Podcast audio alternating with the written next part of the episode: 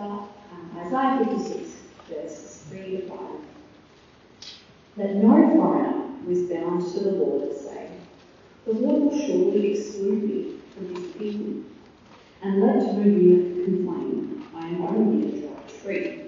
For this is what the Lord says, to the eunuchs who keep my Sabbaths, who choose what pleases me, and hold fast to my covenant, to them I will give within my temple and its walls a memorial and a name better than sons and daughters.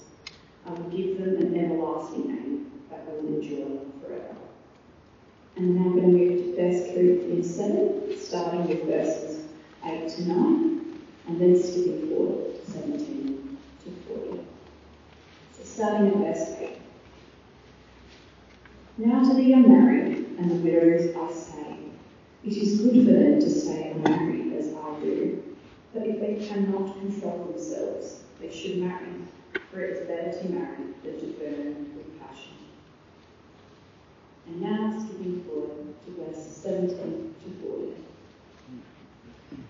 Nevertheless, each person should live as a believer in whatever situation the Lord has assigned to them, just as God has called them. This is the rule I lay down in all the churches. Was a man already circumcised when he was called? He should not become uncircumcised. Was a man uncircumcised when he was called? He should not be circumcised. Circumcision is nothing, and uncircumcision is nothing. Keeping God's commands is what counts. Each person should remain in the situation they were in when God called them. Were you a slave when you were called? Don't let it trouble you, although if you can gain your freedom, do so. For the one who is a slave and called to faith in the Lord is the Lord's free person. Similarly, the one who is free when called is Christ's slave. You were bought at a price. Do not become slaves of human beings. Brothers and sisters, each person, as responsible to God, should remain in the situation they were in when God called them. Now, about virgins, I have no command from the Lord, but I give a judgment as one who, by the Lord's mercy, is trustworthy. Because of the present crisis, I think that it is good for a man to remain as he is. Are you pledged to a woman? Do not seek to be released. Are you free from such a commitment? Do not look for a wife. But if you do marry, you have not sinned. And if a virgin marries, she has not sinned. But those who marry will face many troubles in this life, and I want to spare you from this. What I mean, brothers and sisters, is that the time is short.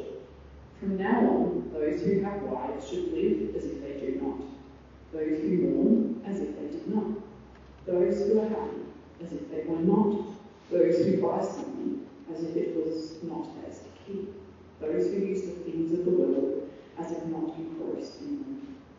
For this world in its present form is passing away. I would like you to be free from concern.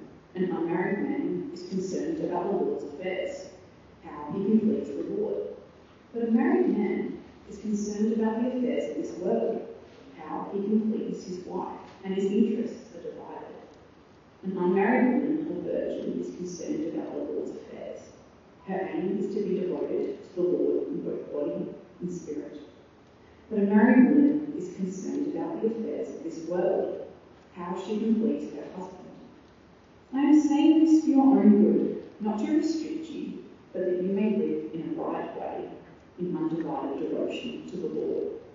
If anyone is worried that he might not be acting honourably towards the virgin he is engaged to, and if his passions are too strong and he feels he ought to marry, he should do as he wants.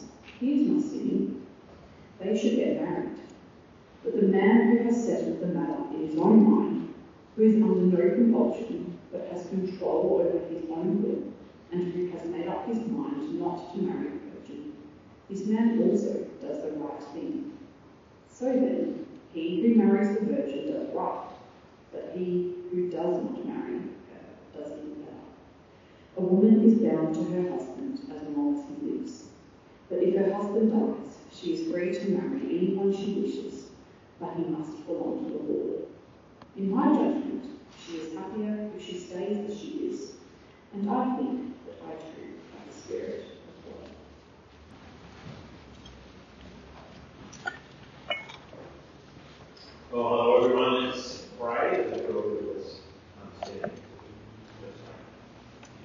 follow the edges are much more the way in which you have written more scripture for us. We then deliver it to read these words and so on, and we know that we have much to learn. So we'll be grateful for our chance and our minds as we sit under your word together tonight. Lord, we pray that where there is a challenge for us to hear, we might hear it, and where there is an encouragement for us to feel, we might hear it. And we ask all this in Jesus' name. Well, we're still in one fifty-seven, this is a massive chapter, and so we're still talking about matters of the heart, these things that are so close to our very our very hearts and the very ways that we feel. And our topic today is singleness, which is not a topic that you often kind of be talked about in church. Uh, and yet, that's just something that you might not know about. I did not actually marry until I was in my thirties. Uh, I was a pastor actually for a few years before I got married, and I used to be considered something of an expert on this topic. I got invited to all sorts of different places to speak about this. I uh, even get a mention in a book that you can find, I won't tell you which one. Uh, but, you know, uh, and then kind of Vaughn and I met by my, my wife, and ironically, uh, Vaughn and I were assigned the task of preparing a seminar for an N Y C for a media conference on the topic of singleness. I'm sorry. And we got on well, and one thing that got on, and I don't think I talk about this one. You know, so part of my story, it does involve preparing for God. We came back the next year and did a seminar on dating, and the next year after that, we did marriage. And by the end, I think people were just coming because they wanted to know the part of the story. Actually, hear what God's word had to say. But, you know, it's, it's a strange thing to but to have gone from being an expert on this topic because of the circumstance of my life uh, to suddenly not being invited to talk about this. I don't think that I'm somehow less qualified to talk about singleness now that I'm married any more than I think that I'm more qualified to speak about marriage because of my circumstance. After all, it is God's word that always speaks to us. And that's what we need to keep reminding us. As we talk about all these matters, it is God's word that we're dealing with, and it's Him who speaks to us. We always need to make sure. I'm so glad that Ed's reminded us to bring our Bibles. We do always need to. Never anyone gets up and stands in this spot and teaches you, you always need to have your Bibles open. You always need to be very careful about what anyone says when they speak. You always check it. But today we are talking about singleness, uh, and that is because really, that's most of what one Corinthians chapter seven actually has to say to us. Most of the chapter is actually devoted to the topic of singleness. And that's good because actually singles are everywhere in our world and in our church. I mean, that's easy when you kind of look around here tonight. There's an awful lot of people who are single, aren't there? But they are a group in our society that is growing. And a group in our, in our church as well that is growing. And it's growing in every direction. In our world today, people are marrying less, they are marrying later, and their marriages are lasting for, for even less than another time than they have in generations past. Some of the singles are those who are never married, such as many of you are. But there are also many who are divorced, and many who are, many who are single unexpectedly later in life. And then, of course, all of them, our brothers and sisters in Christ. And we need to help them, and we need to look after them, and we need to love them. And we also need to learn to reach out to the singles in our world. Uh, they are this kind of large and growing group, and they are, as statisticians tell me, disproportionately underrepresented in our churches. And in the name of Jesus as well. And singles often struggle, particularly older singles. There is a struggle with loneliness and with bitterness that often comes with, with being single. Uh, there are lots of things in our world, and actually there are even lots of things in our churches that kind of reinforce to single people that there's somehow this kind of wonderful experience of life that is good and wholesome and fulfilling, and it's kind of full of joy. And everywhere you look, there's that happy smile and couple. They're reminding you of something that you don't have. Singles often feel like they're kind of left on the outside of the fun park, being forced to watch other people enjoy God, while they are left kind of pressed up against the fence in the lonely dark. At least that's what at its worst it can feel. Uh, now, to tell you the truth, if you go and speak to the married people, well, uh, they'll often tell you, particularly once they have children, that actually, yes, it does feel like a fun park, but actually you're on a roller coaster, and you can't get off, and you can't slow down, no matter how much your wife tries. That's why I've been on both sides of that fence, fantasizing about how much greener it looks on the other side. But attitude, I think, is a growing ambiguity in our world when it comes to sex and relationships. Uh, it's such a complicated area of life now and altogether, and an increasing number of people are just choosing to opt out altogether. They prefer a life of singleness, and they're happy to make other things their priority. And so I think this topic actually is starting to become even bigger and even more complicated than it ever has before, because it's starting to connect to an even much bigger question than just sex and dating and relationships. It's starting to connect to the whole topic of, well, what is my life actually about? What should I be doing with my life?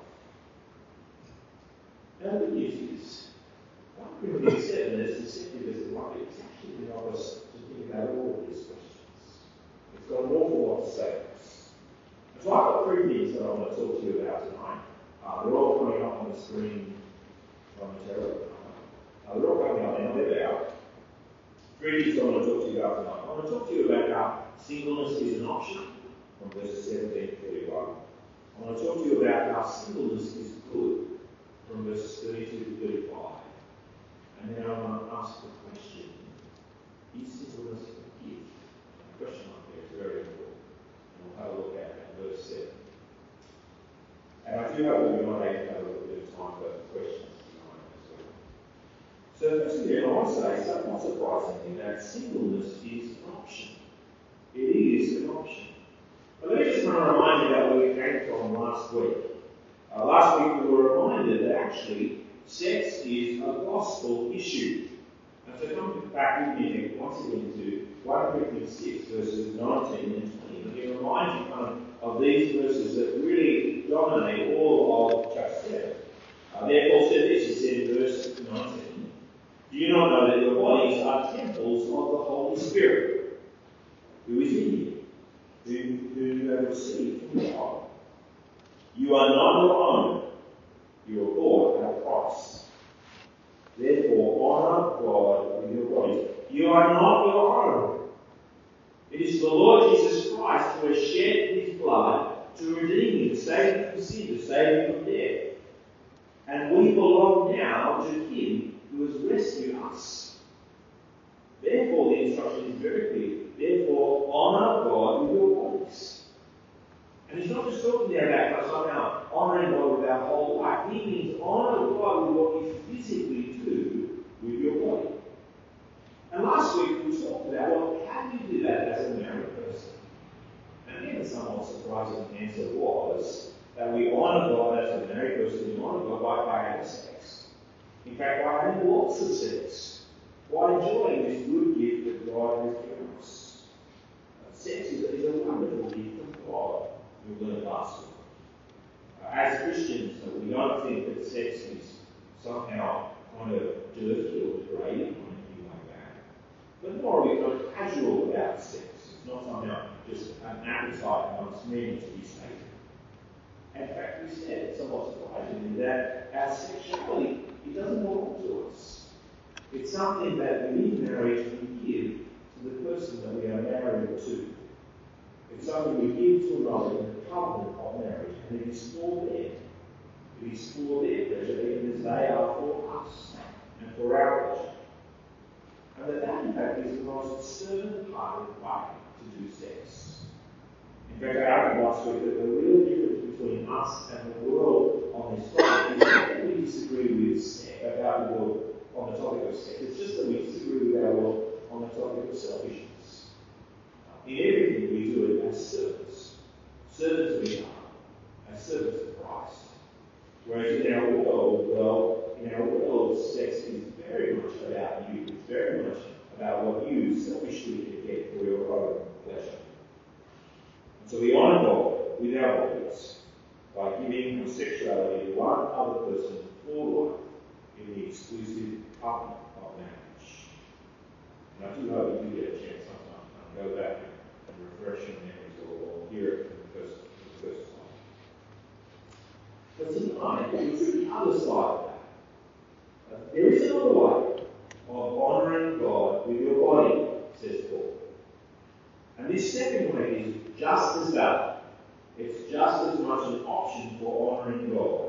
And that is by way of sex work. That is actually why we're remaining single. And if you remain single, well then yes, your sexuality is not yours either. And so the way that a single person honours God with their body is by being wholeheartedly devoted to God and not having sex at all. Celibacy is what God asks of a single person. But married or single, actually the sexuality never belongs to you. It always belongs to someone else. But Paul doesn't introduce this topic of singleness in a rather strange way. Come to verse seventeen. Come to, to verse seventeen. That's where we begin under the main part of our reading. Nevertheless, each person should live as a believer in whatever situation the Lord has assigned to them, just as God has called them. This is the rule I lay down in all the churches. Was a man already circumcised when he was called, he should not become uncircumcised. Was a man uncircumcised when he was called, he should not be circumcised. Circumcision is nothing, and uncircumcision is nothing. Keeping God's commands is what counts. Each person should remain in the situation they were in when God called them. Now, the strong encouragement of Paul is that there is no pressing need to change the circumstances of our life once we become a Christian. Uh, whatever your circumstances were, uh, there's no spiritual advantage in one situation over against any other situation. There's no superiority in being a slave as opposed to being free. Uh, there's no superiority in being circumcised as to being uncircumcised. And so uh, don't try and change the situation, although please do not ask me how Paul imagines that someone who is circumcised can become uncircumcised. That's the one mystery of this chapter I cannot manage to solve. Uh, but likewise too, Paul says marriage and singleness. A married person should not try and change the circumstances of their life. Uh, that's what we talked about last week briefly in verses ten and sixteen.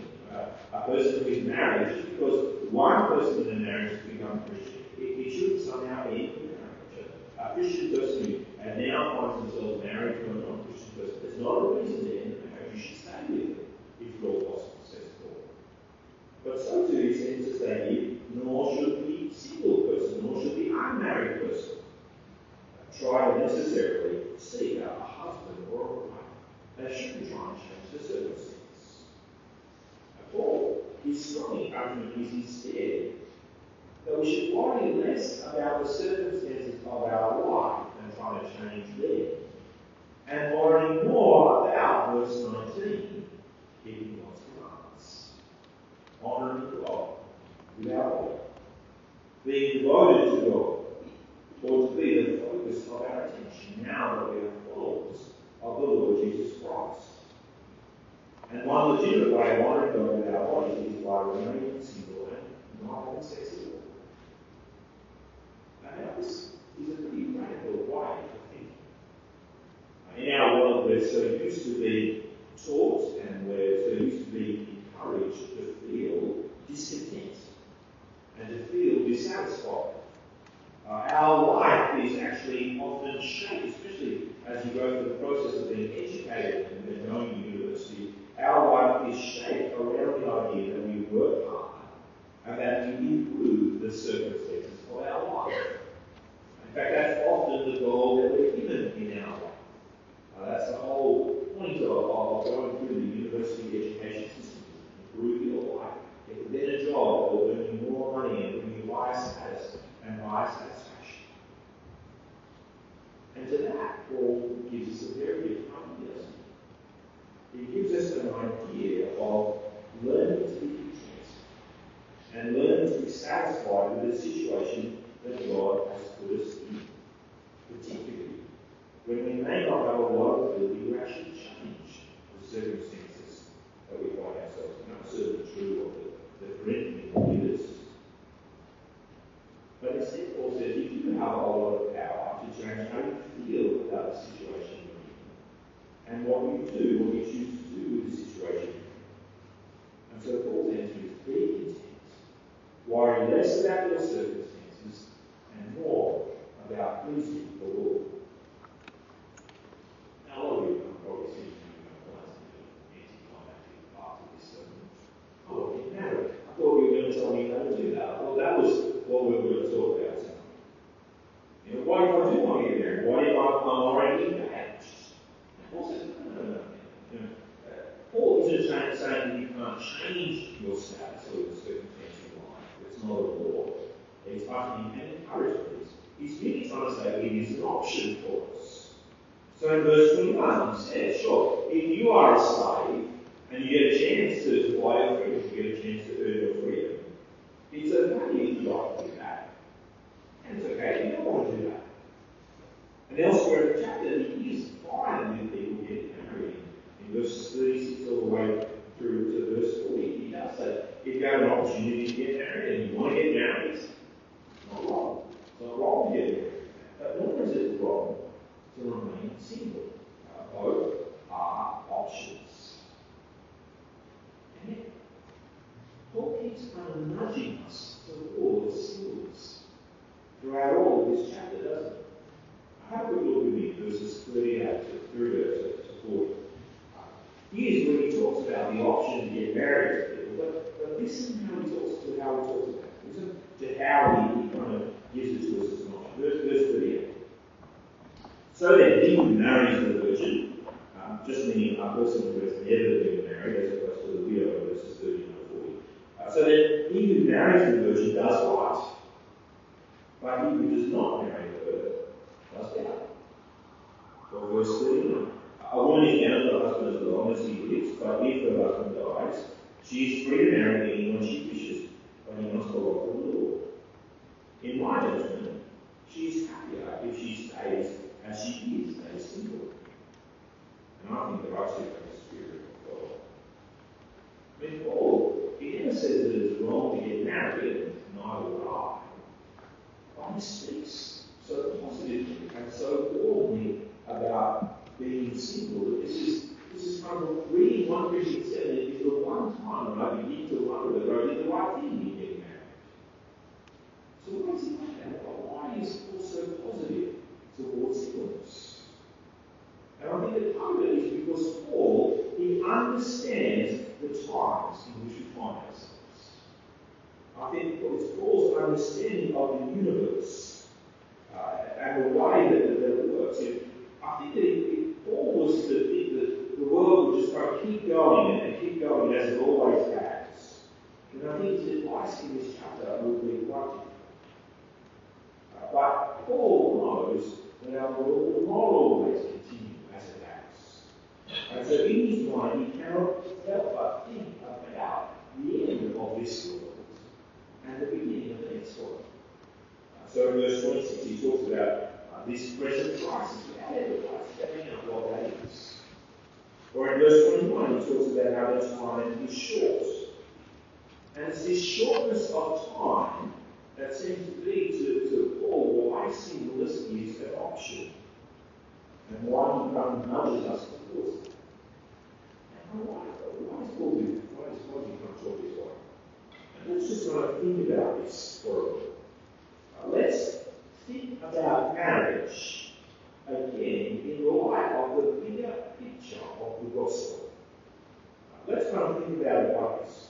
Uh, let's say that you, you, know, you do get married in life. Let's think about how much of your life as a percentage do you actually spend married. So, um, here we go. At age twenty, Laura made us some wonderful life classes. At age twenty, how much of your life have you spent married? Well, yes, for most people, it's zero. You, know, you, you haven't been married all the time you're twenty. I know that occasionally, particularly in Christian circles, so I'm fine, but on average, most people aren't married at age twenty. By twenty-five, I just new use of the dates here, but by twenty-five, maybe you've been married for a couple of years. You still got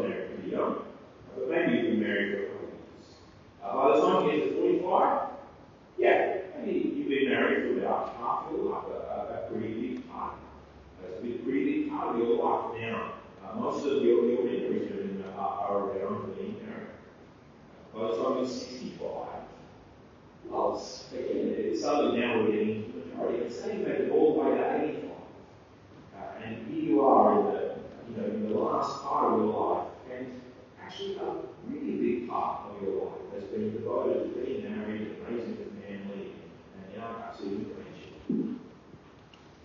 But here's the thing. Life doesn't end there. For the Christian, it doesn't. Because for the Christian person, we have received in Jesus Christ the promise of resurrection and new life.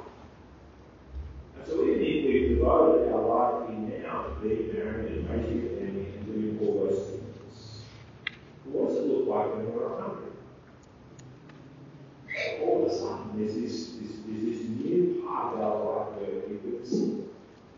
And what happens if, you know, when we reach Or what happens when we reach five hundred?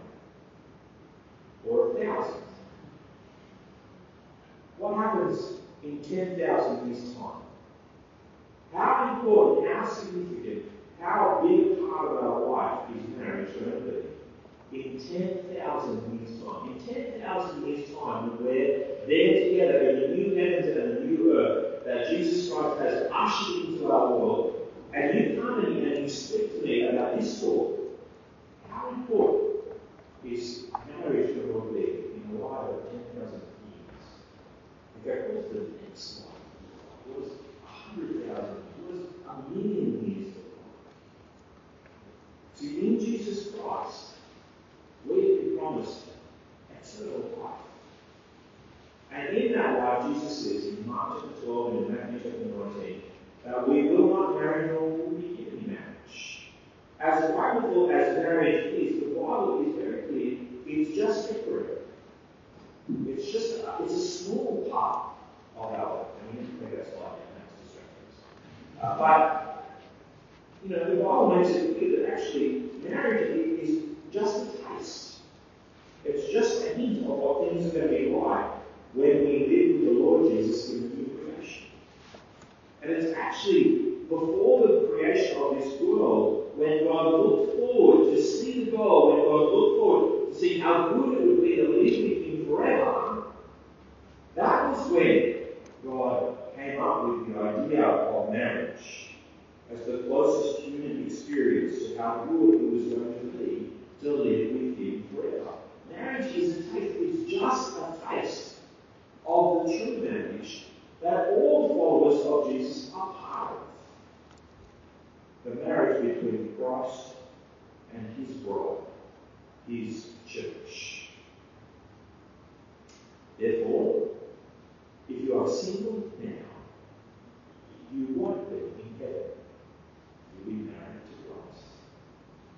And if you are married now, you won't be in heaven. You'll be married to Christ. I won't be married to God in heaven. I, I hope she'll still be pregnant with me. I hope she'll come sit next to me occasionally. But I won't be married to her. We won't be married. And so whatever state we find ourselves in now, says Paul, married or single, we should consider it only temporary. And in fact, no matter how big a part of your life marriage feels like, no matter how much the, the, the pressure of it presses in on our minds, it's actually only a very small part of our lives. In ten thousand years' time, it will be but a tiny sliver in the pie chart of our lives. In other words, uh, the Christian life now is like the time between the wedding and the reception. If you will forgive me for using a wedding illustration, help you understand why weddings aren't all that important. you know, you know the you know the time I'm talking about. You've been to the ceremony, it was in the morning, uh, and you know sometimes there's this big gap. You know, the reception's not till the afternoon or even till the evening. And you know you all dress up and you're looking for something to do. Uh, the ceremony is done, the formalities are done, the couple is now married, but we're all still waiting for the heart. We're also still waiting for the moment when we can celebrate. It's a funny between time. Like I said, everyone's dressed up and you're wondering what you ought to do. And our marriage to Christ is like that. We are already married to Christ. this image because it already happened. Christ has saved us by his blood and his cleansed us. And he has brought us together and he has done all of that at the cross. And now we are dressed up. We're clothed in his righteousness alone. But we're still waiting for the time. We're still waiting for the life together that he has promised to us. We're still waiting for our, our life without our bride to begin. I know that sounds a little strange, gentlemen. You are brides of Christ. Just get over it. It's a wonderful thing. And here we are, still waiting, waiting for our, our Lord to return and to take us to the great wedding banquet of the Lamb. And while we wait, some will marry, some both are options. And both are temporary. And so singleness is a real option for you and for your life. Whether it is something that you choose, or whether it is something that someone else chooses for you, singleness is a real option. But I also want to say this, I want to say it's also a good option. It's my second point. Come to verse thirty-two. Singleness is a good option. It might not always feel that way, but Paul says it is. In verses thirty-two to thirty-five in particular, Paul says, actually, there are some advantages to being single. There are some good things about being single. Uh, Paul puts it this way, he says, well, if, if being devoted to God is our goal, and it should be, after all, we're on God with our bodies, chapter six, verse twenty, and if we're called on to keep God's commands, chapter seven, verse nineteen. Uh, if you know, being devoted to God is our goal, while we wait for Jesus, we want to be devoted to him. While we wait for Jesus, there's work to be done. There's others to be invited to the party. But if that is our goal, then actually there are some undeniable advantages to doing as a single person. And the big one for Paul is that the Christian single can be completely devoted to God in verse thirty-five. They can be undivided in their attention. The thing that they can start like worrying about is how they might serve Christ. Now, married people, Paul says, by contrast, are, are full of anxiety and full of the worries of the world. Just have a look at all the married people in the audience. You can see the anxiety written all over their faces. What the Apostle Paul says. I'm not going to disagree with you, but this is what the Apostle Paul says. And they can't tell you half the words that we're waiting to open their words. Uh, if you're single, I think you do have more time, for example.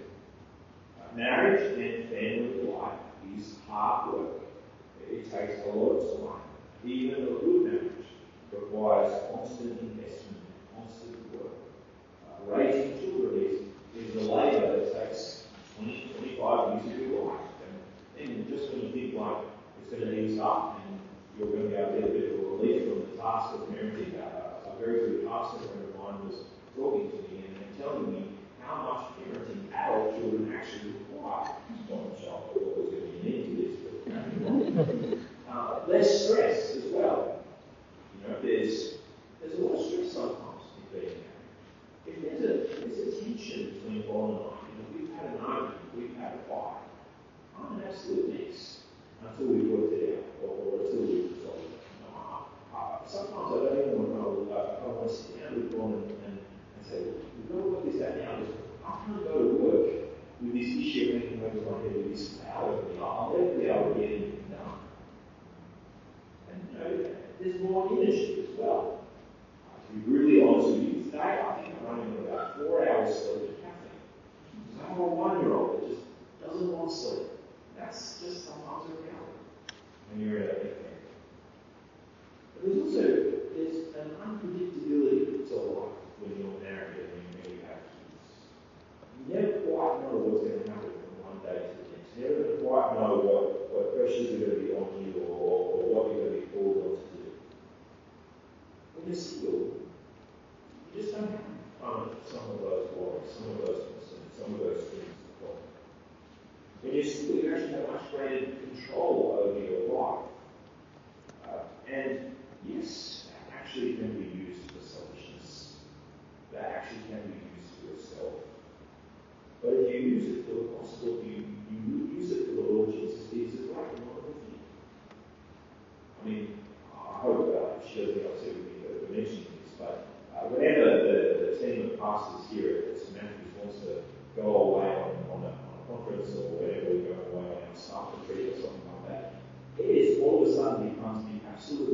popular person on the staff team, because she doesn't have to kind of negotiate her husband or her wife over who's going to get the car. And we all know that Ez has actually got a car, so we all kind of flock to Ez and say, can I get a lift up to wherever they're going, because I need to leave my car at home with, with Bob.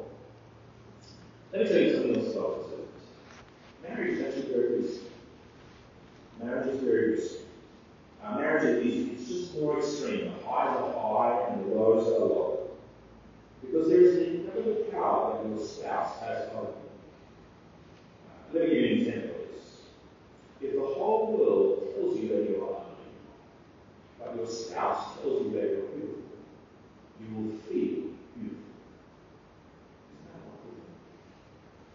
But it works the other way too.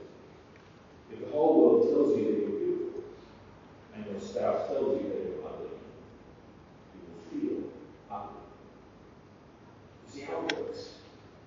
There's just a, a tremendous power that your spouse actually has over you. Is that a good thing or a bad thing? It's just a thing. Used for good is fantastic. But when it's used for evil, and all of our marriages are tainted by sickness and ourselves, used for evil, that power can be incredibly destructive. And the single person is just less vulnerable to all of that. But here's the thing, all of these advantages that I've talked about, they're only advantages if you choose to use them for the Lord and for His glory.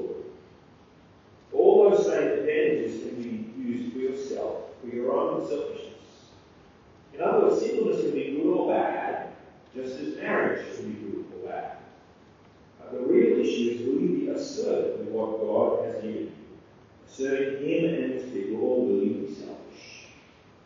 So let me tell you about the two idols of singleness that I consider, two kinds of idolatry. The idol of independence and the idol of dependence. Um, the idol of independence is If someone here in person when they start saying, "No, I don't want to be mine.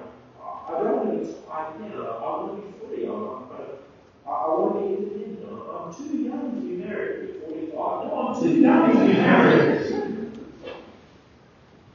And yeah, you know that can be a real thing. Sometimes the idol of independence you can see in something. You see a, a, a string of relationships where they're just trying to get as much as they can while giving as little as they can. Or sometimes it can be characterised by actually uh, not wanting any relationship at all, even though they have their options. The other one is the idol of dependence, and of course it's the opposite. Sometimes you'll hear people kind of almost saying, "Oh, I've got to get married. I've got to get married before it's too late. If I don't get married, then I think I'll just die." And you know, once I do get married, then everything in my life will be fine. Everything will be sorted. Then life will be good, and marriage is something that will solve all of our problems. But that's not true. Now, I think that sometimes, yes, the idol of independence is the idol of young men, or women is the idol of young women. And the idol of dependence can be the idol of women, or women, men, but that's not exclusively true either. But for the single Christian, both of those idolatries, independence and dependence, both of those idolatries, will prevent you from being wholeheartedly devoted to the Lord, just like the Lord wants you to be, just like God wants you to be. And you will use your more time and more energy and more money and more freedom and more everything, all these things. You'll use them uh, for, your, for yourself. You'll use them to try and create your own personal version of heaven, either in protecting your freedom and independence, or, or in searching for a marriage that you somehow think will solve all of your problems. But in both of those instances, you will do things that are incredibly selfish. In both of those idolatries, you will spend your whole life looking at the opposite sex and saying, you know, how can you enhance my life? You know, how can your life be for mine? Be mine. You, you look at other people's selfishness rather than thinking as a servant, rather than thinking, you know, my life to make your life better, my life to enhance your life. How can I serve you? And both of them suffer from the same flaw of thinking that your sexuality is your own, your sexuality is for your own pleasure. Forgetting that your sexuality is given to us by God, so that we might glorify God by either marrying and giving it to our partner or by being so. And it is interesting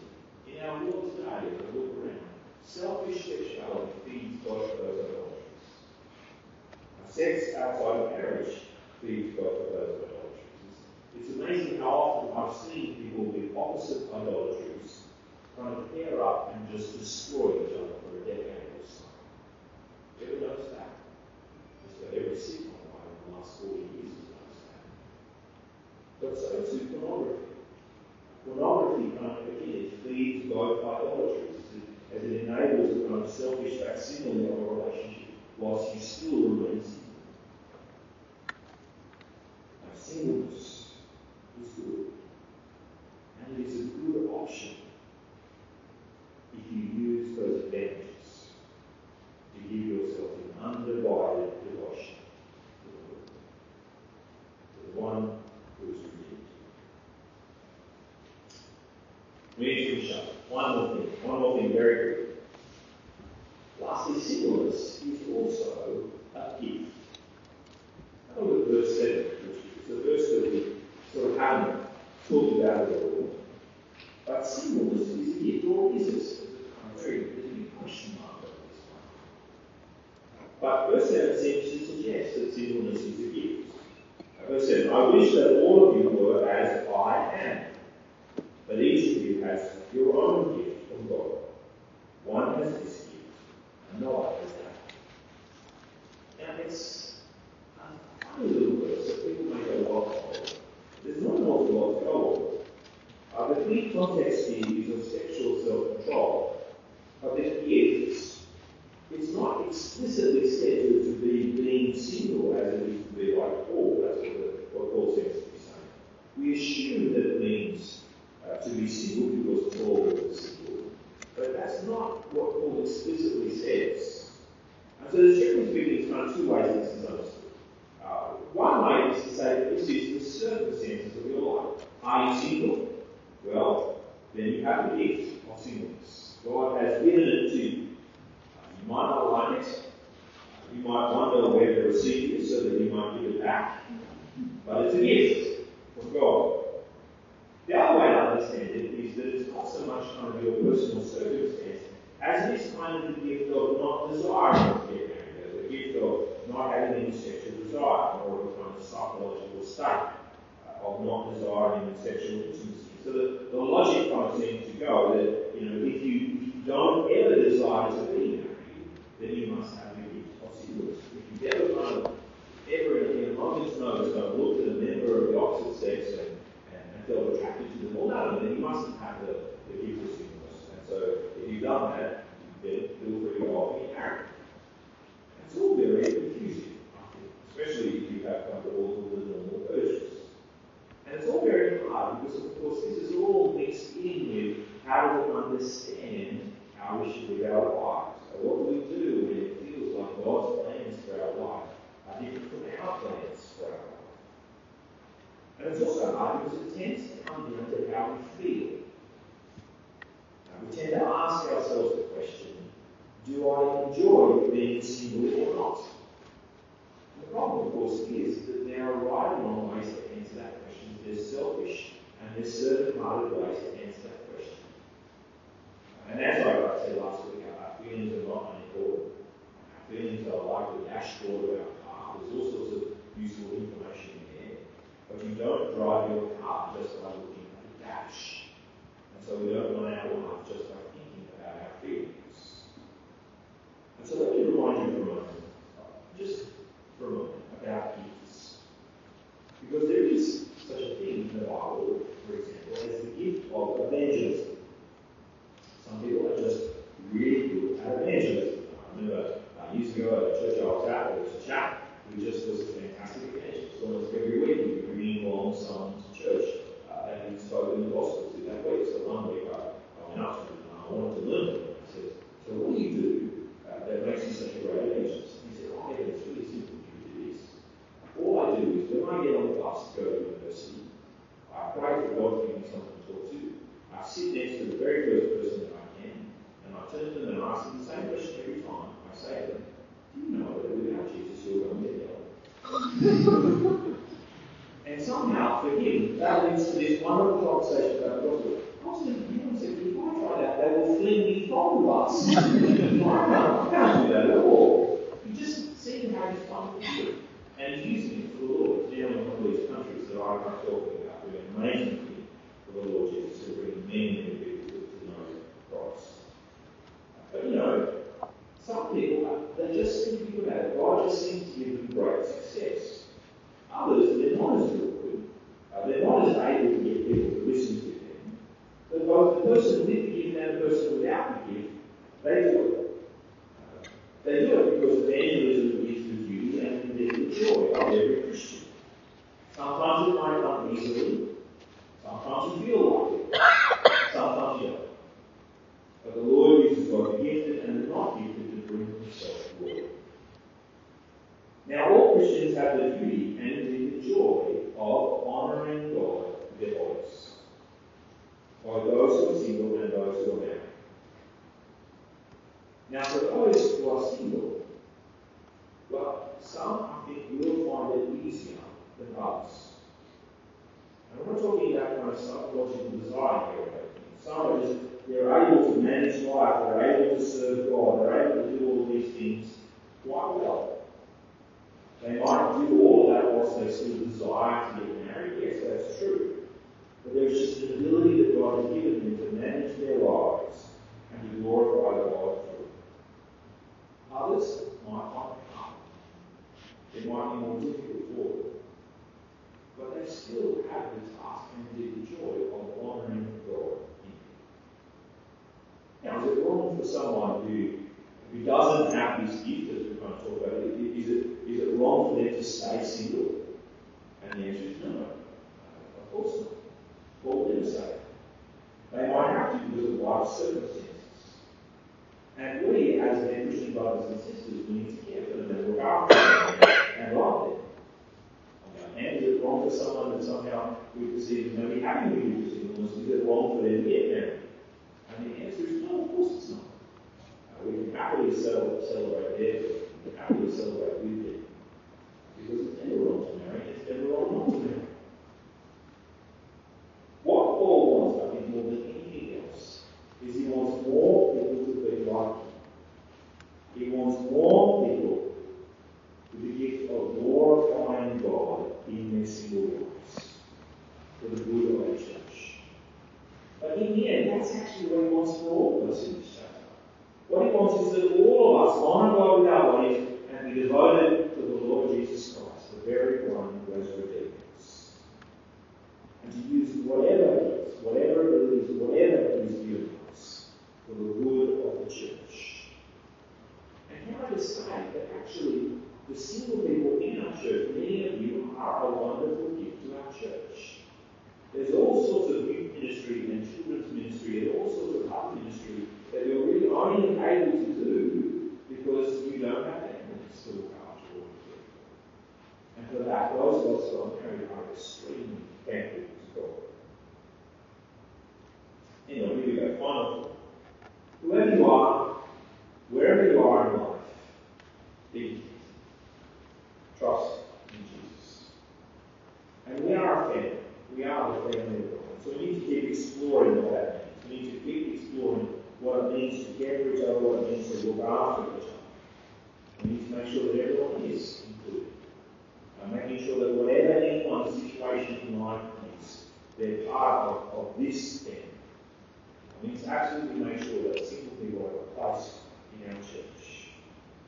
And if people can stay single for the sake of the gospel, we ought to encourage them to do so. If it means they're going to be able to be underlined in their devotion to the Lord Jesus Christ. But there's one thing I want to ask you not to do, and that is never feel sorry for the single. Never feel sorry for the single person. Because that is actually a total denial of everything that First Corinthians said in this course. Singleness is an option. And singleness indeed is a good option. And some might even have a gift for it, which is to be encouraged for the sake of Christ. Thank you. Precious Heavenly Father, Lord, we do thank you. There's so much here in First Corinthians seven for us to think over, and there's so much here that is close to us. Lord, we do pray that you might on Dios, understanding of your word.